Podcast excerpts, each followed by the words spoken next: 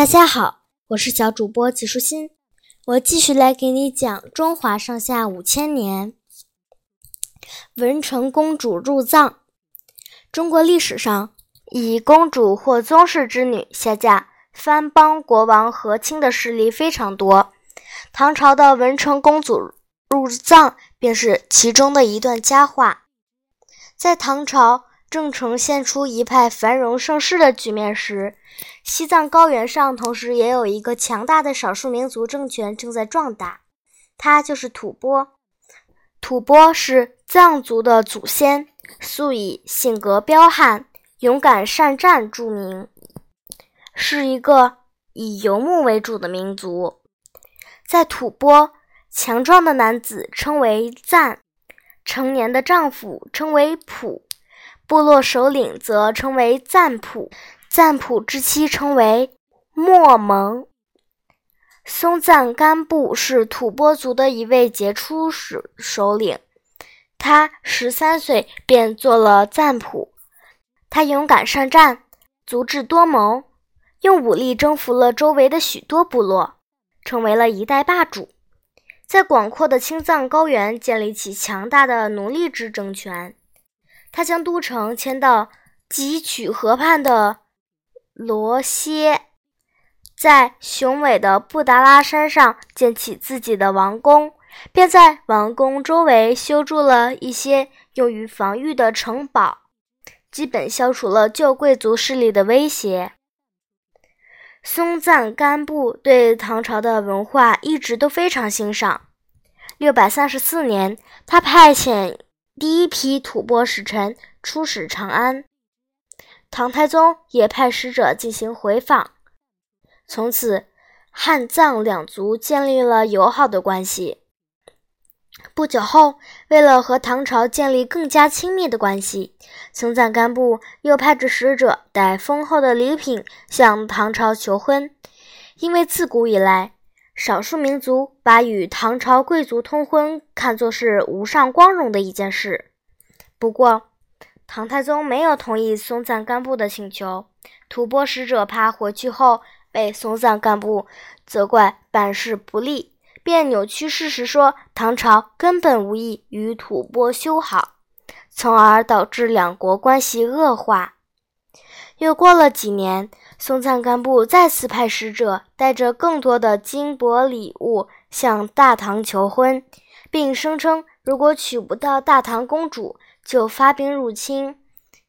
这种强硬的做法让唐太宗很生气。仍然没有同意通婚的请求。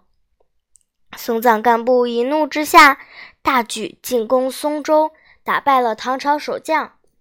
唐太宗大怒，马上派兵讨伐。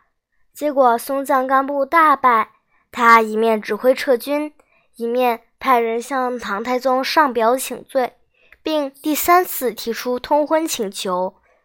这次唐太宗终于答应了这门婚事。六百四十年，吐蕃大论陆东赞带着五千两黄金、数百件珍宝，奉松赞干布之命来到长安，准备迎娶唐朝公主入藏。第二年正月，唐太宗在皇族中挑选了一位聪慧温婉、贤良淑德的女子，并封为文成公主，派江夏王。李道宗亲自送她入藏。文成公主入藏时，带去了唐太宗赐给她的十分丰厚的嫁妆，其中包括大量珠宝首饰及绫罗绸缎，还有许多医药、农耕、工艺方面等的书籍，以及各式各样的日用器具、生产工具以及一些谷物种子等。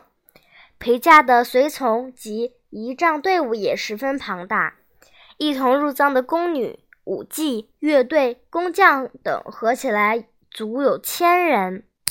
松赞干布得知文成公主已经进入吐蕃境内后，亲自率领大队的迎亲人马赶到了河源的渤海去迎接。送亲和迎亲的队伍前呼后拥，威风八面地进入了罗歇城。吐蕃人倾城盛装出动，热烈欢迎这位远道而来的墨蒙。在李道宗的主持下，松赞干布与文成公主按照汉族的礼节举行了盛大的婚礼。松赞干布召集群臣，满面春风地说：“我的先辈中从未有通婚上国的先例，现在我能娶到大唐公主，实在是荣幸之至啊！”为了表示诚意，我要为公主修筑一座华丽的宫殿，让子子孙孙永远记住这件事。